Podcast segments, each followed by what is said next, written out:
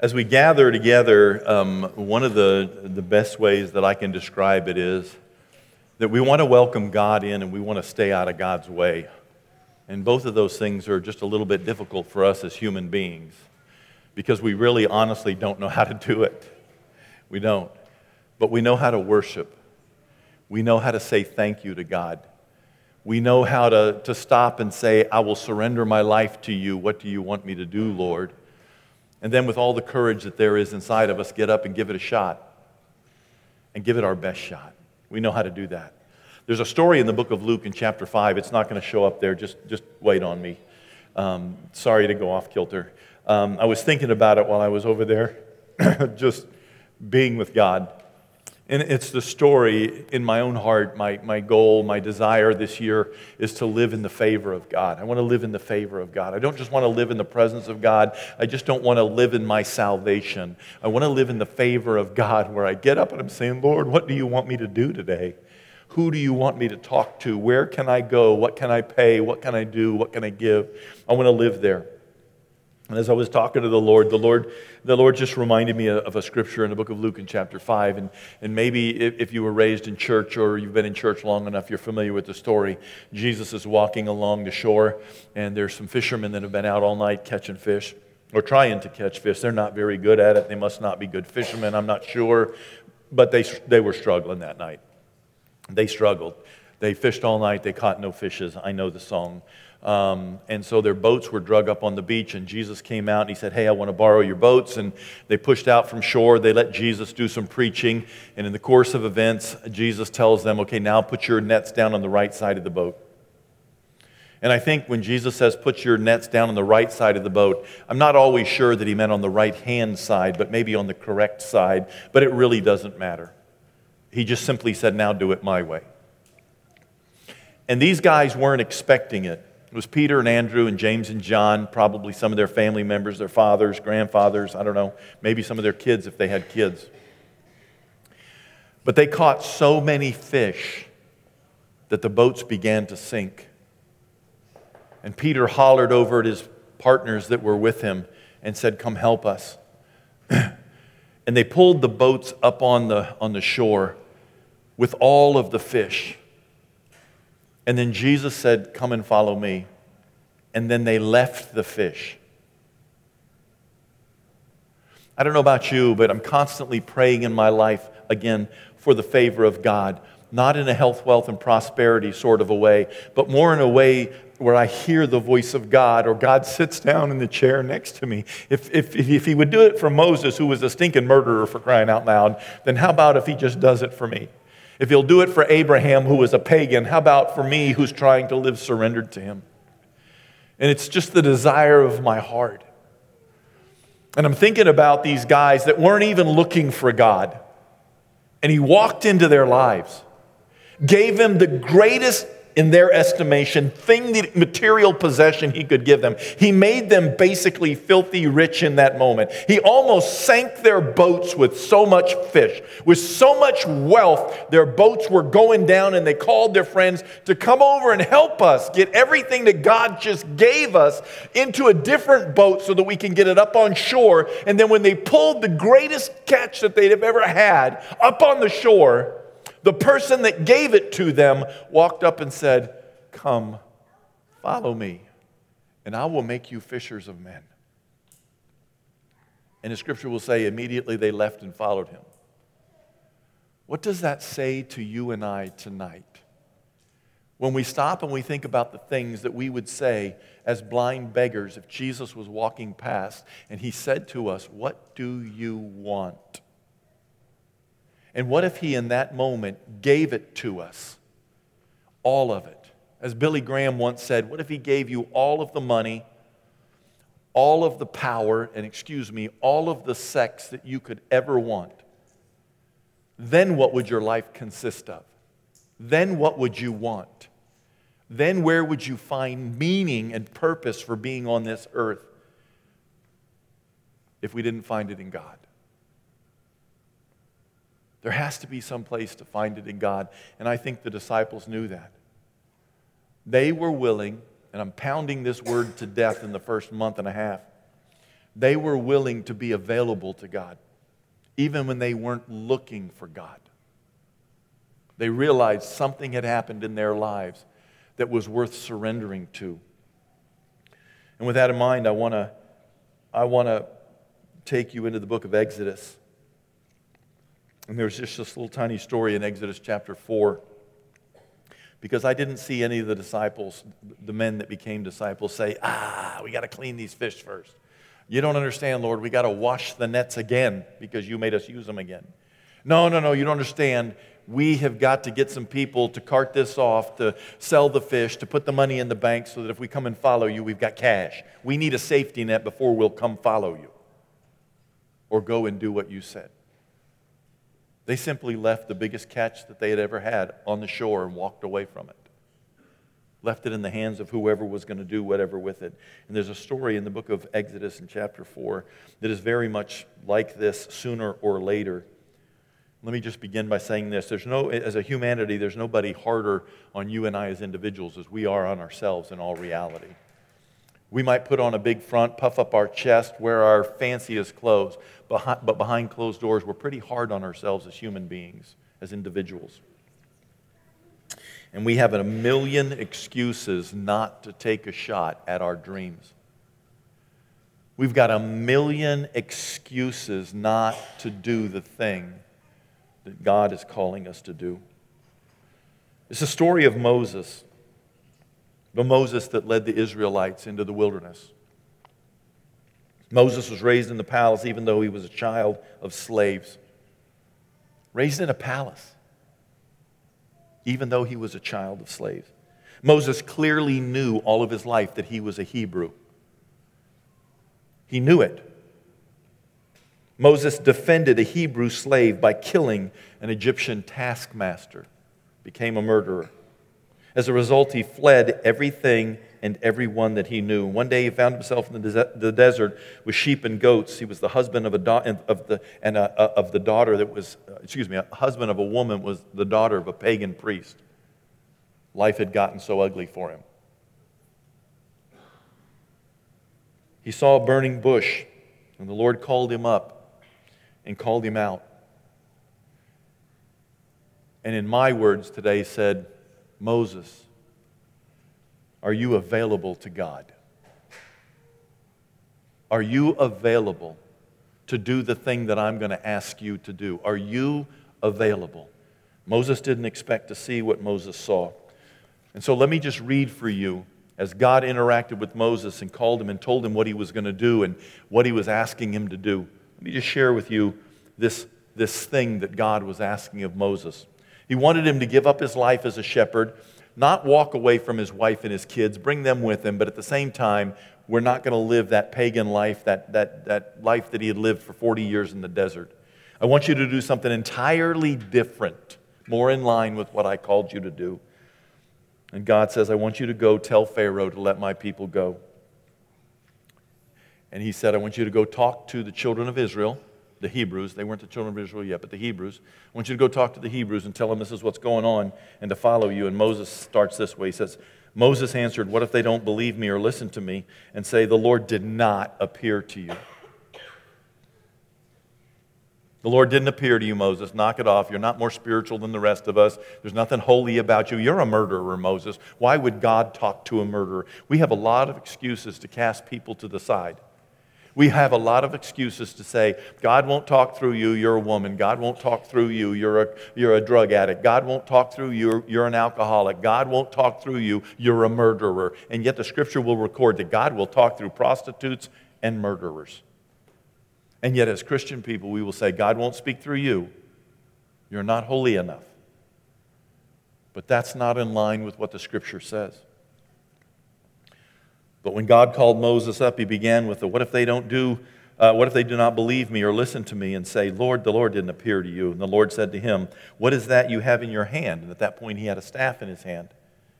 And the Lord said, Throw it down on the ground. And Moses threw it down on the ground, and it became a snake. And then he ran from it. He ran away from it, the way things are supposed to be, except for me as a child that was collecting them and bringing them home to my mother. It was not the best time of her life when I was in elementary school.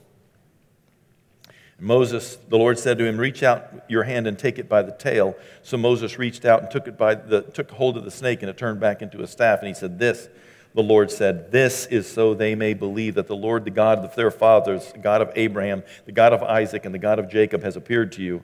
And then the Lord said, Put your hand inside your cloak. So Moses did that, put his hand inside his cloak, and when he pulled it out, it was leprous and white as snow, diseased and awful and nasty. Now put it back into your cloak. And he said, So Moses put his hand back in his cloak, and when he took it back out, it was restored like the rest of his flesh. Then the Lord said, If they don't believe you or pay attention you to the first miraculous sign, they may believe the second. But if they do not believe these two signs, or no one listens to you, take some water from the Nile and pour it out on the ground, and, and the story goes on. And as we look at this and we look at what Moses did, and as he goes on and on and on, and he interacts with God, the question that God is asking Moses is Are you available? And we all have a million excuses to not do what God asks us to do, and most of them have to do with the fact that it doesn't make good, rational sense. But the Lord said, My ways are not your ways, neither are my thoughts your thoughts. As the heavens are higher than the earth, so are my ways higher than your ways, and my thoughts than your thoughts. Moses had five excuses why he could not do the thing. First, he said, Who am I? I'm not good enough to be chosen. Who am I, Lord? They, they won't listen to me. No, no, no, I'm not good enough. Excuse me. He said, I'm not good enough in Exodus 3. And then in Exodus 3:13 he says, "And what authority shall I say to them is the reason that I am here. And then the scripture that I just read you is he says, And what if they won't believe me because of who I am? What, what then? Who do I get to say sent me? And then he says, And I'm not qualified to do this thing. I'm not a good speaker. And then finally in Exodus 4:13 he says, I don't see how this can work out. These are my paraphrases of his excuses. But he finally says, I, I, Lord, I just don't see how this thing can work out. Send someone else. You don't get to live in the favor of God if we're always saying, send somebody else. We don't get to live in the favor of God if we're always expecting God to change his mind and only do what we want. We get to live in the favor of God as we walk in his presence. And as Jesus said, we do what we see our Father in heaven doing upon this earth. When we live a life that says, Is God speaking to that person over there and I need to go pray for them? And we act on it. We get outside of our comfort zone and we realize that our salvation is not about us and God. And it's not. Your sin is not about you and God. We are a community of believers. There's no denominations in heaven. The scripture tells us to challenge one another when we see each other sin and encourage each other to come away from it, inspire one another to come away from it. That does not sound like our relationship to God is just between me and God. But when God calls us out, like Moses, we've got five good reasons why it can't be us. And yet, we're crying out and we want God to come by and when we're so busy with our work that He does come by, do we recognize that it's Him? And by shifting, if I can shift stories back again, and when He fills our boat so full of goodness, not in a health, wealth, and prosperity sort of a way, but goodness sakes, we serve a God who says, live a perissos life. And that's exceedingly, vehemently above and beyond what is around us. I, I can't get away from that. I'm sorry. It, it's exceedingly, vehemently more, is what that word perissos in John 10 10 means. I have come that you might have life and have it to its fullest, have it abundantly, have it perissos, so that you can make a difference in other people's lives. And that's what the disciples chose to do when they left the boat. That's what they chose to do when they left the fish. That's what they chose to do when they started a new career following a guy that they just met on the beach. And I wonder, as we look at this, do we recognize that God is speaking to each one of us? because I do believe in a God that still speaks to us. I believe that He loves us so much that He sent His Son. Then why would I think that He doesn't still speak to us? Why do you think God doesn't speak to you? He only says what I see written in Exodus or Genesis. Or, no. I believe a God that is living, the God who is the father of Abraham, Isaac, and Jacob, that is still speaking into our lives through the scripture for sure. But there are things he wants from us. When God showed Moses that he was done making excuses, and God said, You already have everything you need. And if you trace back the arguments that Moses had, the interaction that Moses had with God, every single one of them, God said, Whoa, whoa, whoa. No, no, I've already given you what you need. I've already given you what you need. I will already be what you need. We're not waiting for a greater education. We're not waiting for more money. We're not waiting for a better job. We're not waiting for an opportunity to go into missions. We're not, we're not, we're not supposed to be waiting. The Lord is here. The Lord is waiting on us to do something about it. And it's time for us to do that. Noah never built a boat before God called him. Never. You think you're unqualified? Noah never built a boat. There was no need for a boat. Noah didn't even know what rain was. Scripture said it had never rained upon the earth. He didn't have a clue. He just knew water was going to come down from the sky. That's what he knew. Abram was called to go to a place he had never been before, didn't know the way. God simply said, Follow me. Wow. David the shepherd had never fought a trained military man in his life, and certainly not with a rock and a sling. He had fought a bear, barehanded. Sorry about that pun. Some of you just got it.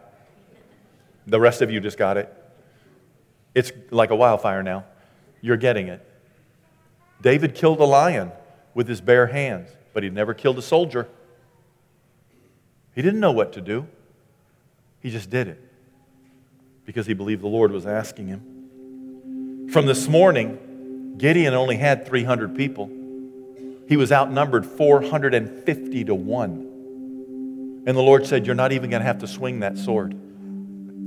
I just need you to watch so that you will know that it's God in heaven that does incredible things in your life. Daniel had never killed a lion, let alone spent the night with one, cuddled up next to it. It was supposed to eat him. That's what the satraps wanted to happen. Throw him in the pit and let the lions eat him. And Peter had never walked on water. Never. But he did it.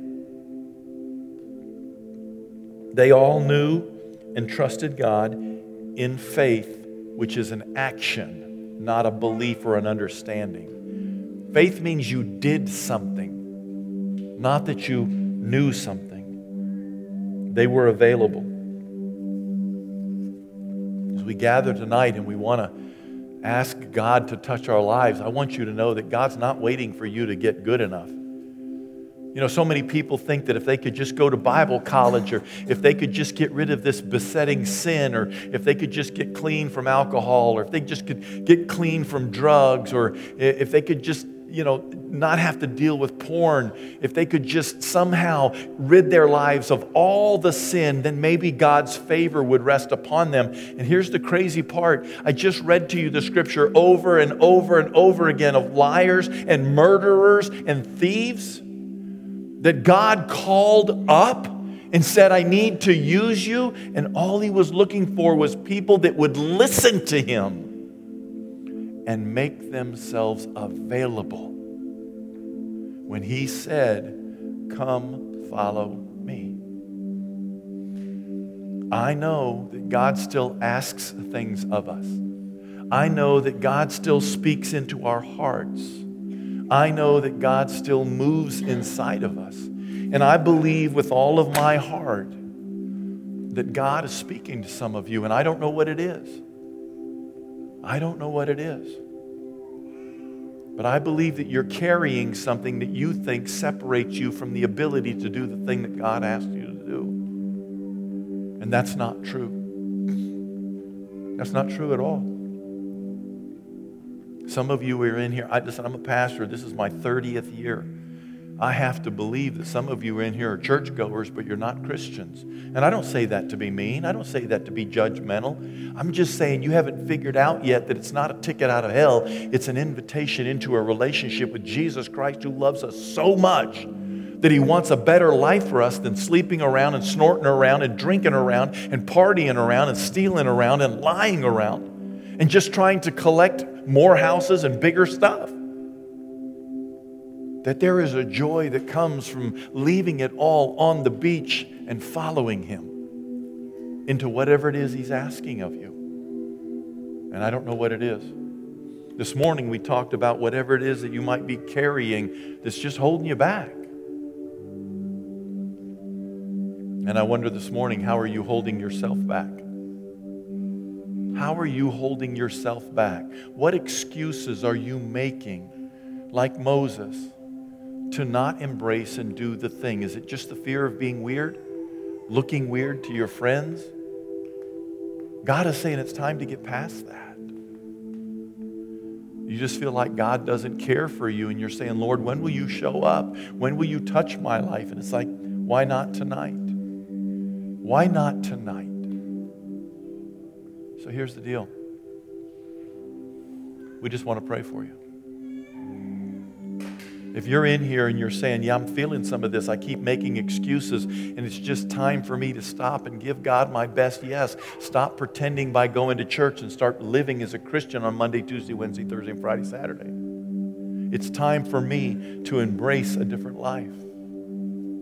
It's time for me to let go of just collecting money and stop and say, Lord, how are you asking me to enter into the kingdom of God on this earth? Here's the deal. There's got to be a deal. Here's the deal.